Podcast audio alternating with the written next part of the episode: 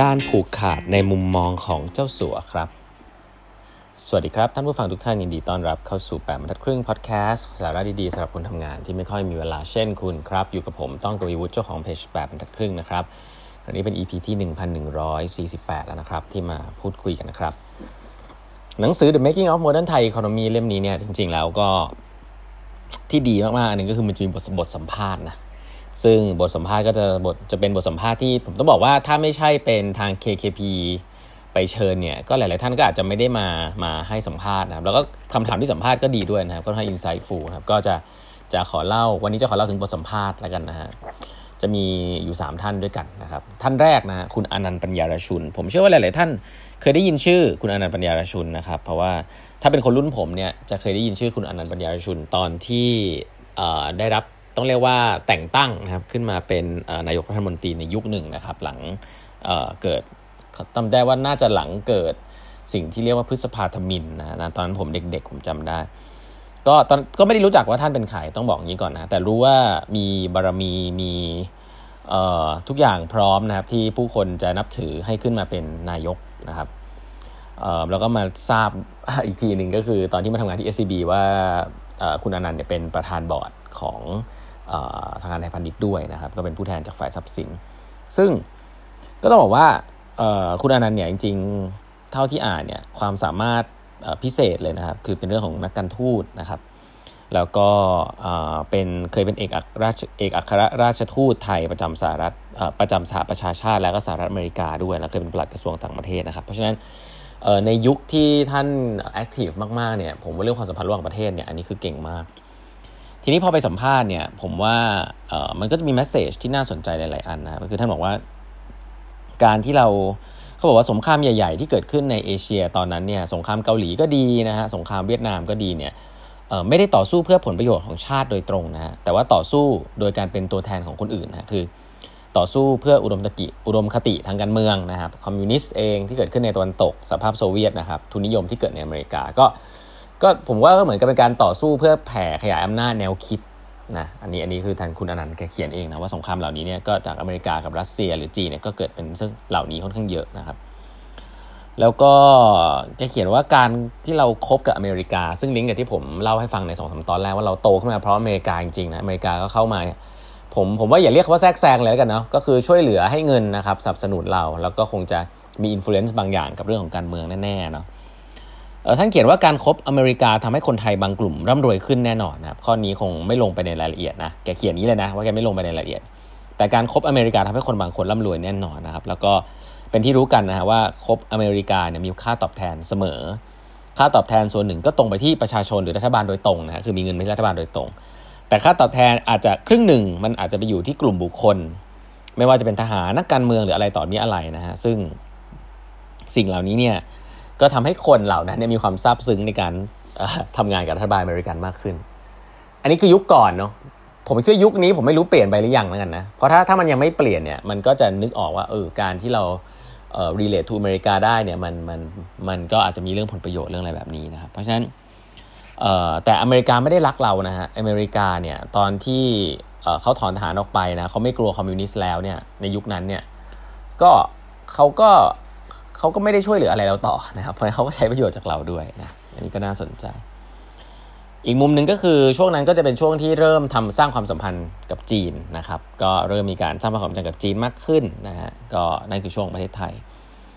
แล้วก็มีหลายอย่างนะครับ แนวคิดในการทำงานของของคุณอนันต์อันหนึ่งซึ่งท่านผมชอบนะแกบอกว่าโชคของชีวิตผมเนี่ยคือได้เป็นประธานกรรมการอะไรต่างๆ โดยที่ไม่รู้เรื่องเหล่านั้นมาก่อนนะครับ เป็นนายก ก็ไม่รู้เรื่องนะเป็นกรรมการยกร่างรัฐธรรมนูญก็ไม่ค่อยรู้เรื่องไม่เคยอ่านรัฐธรรมนูญไทยเลยนะฮะไม่เคยรู้ประวัติศาสตร์ต่างๆนะครับ แกบอกว่าอันนี้เป็นกำไรชีวิตฮะเพราะว่าพอไม่รู้พอไปทำก็จะรู้แล้วก็เรียนเรียนได้นะครับ ผมว่าอันนี้ก็เป็นเป็นการถ่อมตัวเนาะของคุณอนันต์แต่ว่าเชื่อว่ามีทักษะในการเรียนรู้แน่นอนนะเพราะคนเราก็ไม่รู้ไม่สามารถรู้ทุกอย่างได้หรอกนะฮะแต่ว่าบุคลิกภาพนะครับ คุณธรรมอะไรสิ่งเหล่านี้แหละก็น่าจะเป็นสิ่งที่ทำให้แกได้รับเลือกไป ดำรงตำแหน่งที่สำคัญสำคัญ อันนี้ก็คือคือเรื่องของคุณอนันต์ที่น่าสนใจนะครับถัดมาจริงๆมีสัมภาษณ์คุณธนินเจรวนนท์นะครับ ก็เจะสัวธนินนะครับ ประเด็นที่สัมภาษณ์แล้วผมให้ความสนใจก็คือว่ามีการพูดคุยเรื่องของการการการผูกขาดนะว่าเออคิดว่าตัวเองเออผูกขาดหรือเปล่าผมว่า CP เนี่ยแน่นอนโดนกล่าวหาเรื่องผูกขาดต้นน้ำถึงปลายน้ำเนาะสิ่งหนึ่งซึ่ง คุณอนินพูดถึงนะครับ แกก็บอกว่าในเชิงของห่วงโซ่ของของฟู้ดเชนเนี่ย แกก็แกก็ทำแต่ต้นน้ำยันปลายน้ำจริงๆ เพราะว่าถ้าทำต้นน้ำแล้วไม่มีใครซื้อเนี่ย เออมันก็เจ๊งนะ เพราะนั้นก็ต้องทำปลายน้ำไปด้วย ก็คือมีมีเทสโก้ มีโลตัสอะไรเงี้ย เพื่อมีโลตัสนะฮะมีมีมีแมคโครที่เอาไว้ขายของนะครับ เพราะว่าสิ่งเหล่านี้เนี่ยทำต้นน้ำถึงปลายน้ำเพราะว่าธุรกิจมันมันไปแบบนั้นนะครับ แล้วก็แกก็บอกว่าจริง ๆแล้ว ถ้าดูประวัตินะครับว่า CP เนี่ยไปแย่งใครทำธุรกิจอะไรหรือเปล่าเนี่ยเออแกก็บอกว่าแกไม่เข้าไปทำหลักการอันนึง ซึ่งแกจะไม่เข้าไปทำในธุรกิจที่มีคู่แข่งนะถ้าแกเริ่มต้นธุรกิจนะครับ ตอนทำเรื่องอาหารสัตว์นะครับ ก็ไม่มีคู่แข่งครับเพราะไม่มีใครทำนะครับตอนทำโลตัสแมคโครหรือทำเซเว่นเนี่ยตอนนั้นเมืองไทยก็ยังไม่มีใครทำนะฮะทำโทรศัพท์เนี่ยตอนนั้นคู่แข่งของโทรศัพท์คือต่างประเทศนะครับต่างประเทศทั้งหมดนะครับมีเยอรมันฝรั่งเศส อังกฤษนะฮะ เมืองไทยตอนนั้นมี 2 บริษัทที่เข้ามาประมูลนะฮะก็คือปูนซีเมนต์กับเครือเจริญโภคภัณฑ์สุดท้ายปูนซีเมนต์ก็ไม่เอานะครับ ก็บอกให้คุณธนินท์ทำต่อนะครับ ซึ่งแกก็ตกลงปรงใจไปทำไอ้โทรศัพท์เนี่ยก็คือออกมาเป็น True เนี่ยแหละ Orange เนี่ยแหละฮะซึ่งสุดท้ายก็จริงๆก็ต้องบอกว่าเป็นธุรกิจที่สำหรับเครือทูแล้วก็ยังไม่ได้กำไรอะไรนะครับ แต่ก็ก็ทำมาเยอะนะครับแล้วก็เป็นจริง ๆ เป็นเป็นเป็นแผลเล็ก ๆ ด้วยในใจของคุณธนินนะครับแกบอกว่า ช่วงต้มยำกุ้งเนี่ยที่หนักหน่วงที่สุดก็คือ แกกู้เงินเยอะนะครับ ต่างประเทศแล้วก็ขายแมคโคร ต้องขายแมคโครทิ้งไป ตอนนั้นแกบอกว่าจุดจุดจุดที่พลาดที่สุดก็คือว่าแกน่าจะขาย True บางส่วนออกไปนะครับ แต่ตอนนั้นก็ดันอยากจะถือ True ไว้เพราะเห็นมันเป็นธุรกิจใหม่นะครับ แล้วก็ธุรกิจ True เองก็ไม่ได้โตหรือว่าดีอย่างที่อย่างที่คิดไว้นะครับ ธุรกิจเทคโนโลยีเนี่ยมันมันล้มละลายง่ายมากแกบอกงี้แกบอกว่า ตอนนั้นเนี่ยก็คิดว่าอยากจะทำกำไรจากตัวนี้แต่สุดท้ายแล้วมันก็ไม่ได้ไปถึงฝั่งฝันนะครับ ก็เห็นว่าคุณธนินพูดหลาย ๆ ที่เนี่ยก็คือการซื้อแมคโครกลับมาเนี่ยเป็นสิ่งหนึ่งในใจแกเยอะเพราะแกต้องขายขายสิ่งนี้ออกไปเนาะก็เขาบอกว่าเรื่องนี้เป็นเรื่องที่ก็คือเป็นเรื่องที่พลาดพอจะเรียกพลาดหรือเปล่าไม่รู้แล้วกัน แต่ว่าก็เป็นเรื่องที่ทำของในสิ่งที่คนไม่เคยทำก็คือเป็นแบบเนี้ยนะครับ เพราะฉะนั้นแล้วทาง CP เนี่ยจะไม่ทำธุรกิจที่ ค่อยๆค่อยเข้ามา แล้วก็มาแข่งกับคนอื่นนะครับ เพราะว่าเพราะนั้นปูนซีเมนต์ก็จะไม่ทำเหล้าเบียร์ก็ไม่ทำนะเพราะคู่แข่งเก่งอยู่แล้วนะฮะเข้ามาก็เดี๋ยวจะแพ้กันเองเปล่าๆนะครับไม่ไม่เขาแพ้เราเราก็แพ้เขาก็เข้า ICU เหมือนกันนะครับก็เพราะนั้นสิ่งเหล่านี้ก็เป็นสิ่งเป็นแนวคิดแล้วกันนะจะเรียกว่าผูกขาดไม่ผูกขาดผมก็คิดว่าอันนี้เป็นวิธีคิดนะครับ แล้วก็ไปเช็คแฟกต์กันดูว่าเป็นอย่างนั้นจริงหรือเปล่านะ อีกคนหนึ่งนะครับ ซึ่งมีการพูดถึงนะครับ ก็คือคุณมีการสัมภาษณ์คุณสุทธิธรรมจิราธิวัฒน์นะฮะเป็นบุตรคนบุตรชายคนที่ 8 ของคุณเตียงนะครับคุณเตียงจิราธิวัฒน์เตียงแซ่เจ๋ง ซึ่งก็ก็เป็นคนที่ก่อตั้งร้านเซ็นทรัลเนี่ยแหละนะครับเป็นเป็นร้านขายของชำเริ่มต้นในร้านขายของชำที่ฝั่งธนบุรีนะครับ แล้วก็เนี่ยพอเริ่มต้นว่าจะไปแย่งเรียกว่าแย่งธุรกิจคนไทยทำหรือเปล่ามุมมองนึงน่าสนใจเขาบอกว่า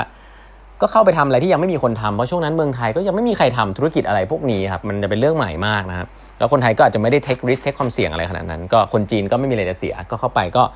ค้าขายนะครับเพราะฉะนั้นเมืองไทยเป็นประเทศที่อุดมสมบูรณ์อยู่แล้วนะใครอยากจะตักตวงหรือทำอะไรก็ไม่ยากในสมัยนั้น ก็ขอให้ทำงานหนัก ไม่เอารัดเอาเปรียบคนอื่นครับมันความมุมานะเนี่ยในช่วงนั้นก็ถือว่าก็ถือว่าเป็นช่วงที่ดีทำให้คนที่อาจจะไม่ต้องมีต้นทุนมากนะครับ แต่ว่ามีความขยันหมั่นเพียรมุมานะเนี่ยก็สร้างเนื้อสร้างตัวได้นะครับ อันนี้ก็เป็นมุมมองผมค้างไว้เท่านี้ก่อนแล้วกันเนาะของมุมมองของเซ็นทรัลนะเดี๋ยวมาเล่าให้ฟังต่อในครั้งต่อไปแล้วกันวันนี้เวลาหมดแล้วนะครับ พบกันใหม่วันพรุ่งนี้กับแปมทัดครึ่งพอดแคสต์นะฮะสวัสดีครับ